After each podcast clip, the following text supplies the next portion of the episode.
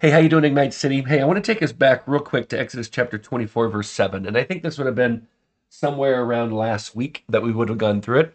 Uh, but last week I was I was hacking up a lung with bronchitis, and I'm I feel like maybe I might be on the mend, but uh, I just didn't I couldn't I couldn't really speak all that long.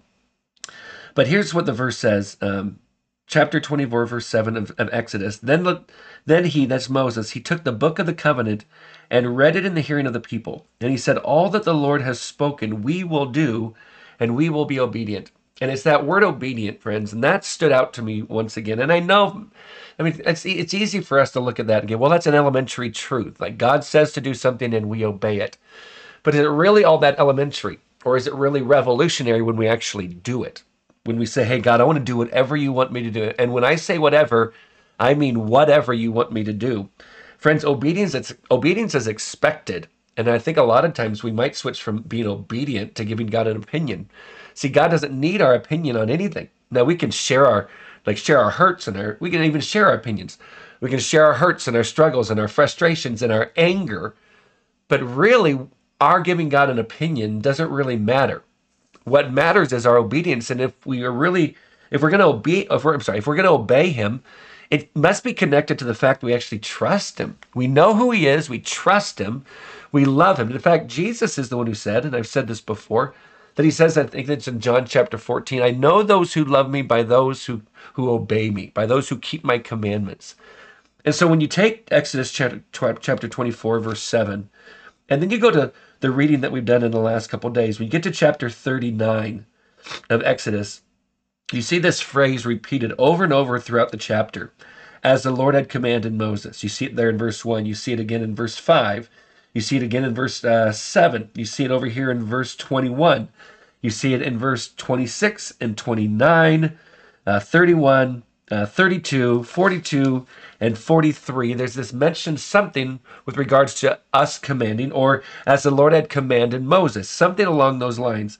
And then you get to verse uh, chapter forty, where God speaks, where God speaks to Moses, and He says, "This is what you guys are going to do." And then it's that phrase, "You shall," friends. It's repeated throughout the first part of chapter forty. I mean, my goodness, if I look through, I would say at least twelve times, give or take. Um, starting at least the first time in verse two, uh, ending in uh, verse fourteen, and then you watch verse sixteen. This Moses did according to all that the Lord had commanded him, uh, down to verse nineteen, as the Lord had commanded Moses, down to verse twenty-one, as the Lord had commanded Moses, verse twenty-three, as the Lord had commanded Moses, and you keep going through. You see it in twenty-five, twenty-seven, you see it in twenty-nine, and then you see it in thirty-two, and this, uh, and then in the, the one of the last verses. Last parts of verse thirty-three. So Moses finished the work. Moses did what he was supposed to do. But how often do you see God saying, this is what you're going to do. You shall, you shall, you shall, you shall. And then to see according to all the Lord God, uh, according to all that the Lord commanded him. Over and over, God commands, Moses obeys. God commands, Moses obeys. And yes, there are mistakes. He makes a mistake with, uh, when it comes to not being able to go into the promised land. But when you look at his life, his desire was to honor and obey God.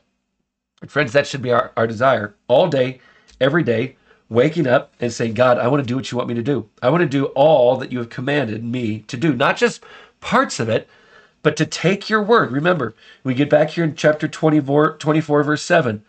Um, the, then he took the book of the covenant and read it in the hearing of the people. And they said, all that the Lord has spoken, we will do, and we will be obedient. Friends, that's why I will continue to remind us, we got to be in the Word. We got to be in the Word because we want to be a people who are obedient to God. We want to be obedient to Him because we love Him and He's deserving of our obedience, and our obeying Him is actually for our good. So friends, I hope this is an encouragement to you. I hope it's a challenge for you. Love you guys more than you know, and we'll, we'll see you later.